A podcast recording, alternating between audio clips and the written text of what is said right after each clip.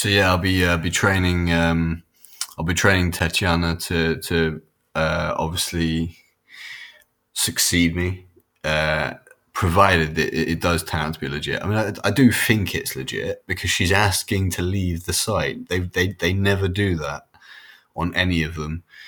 She wants to leave the site.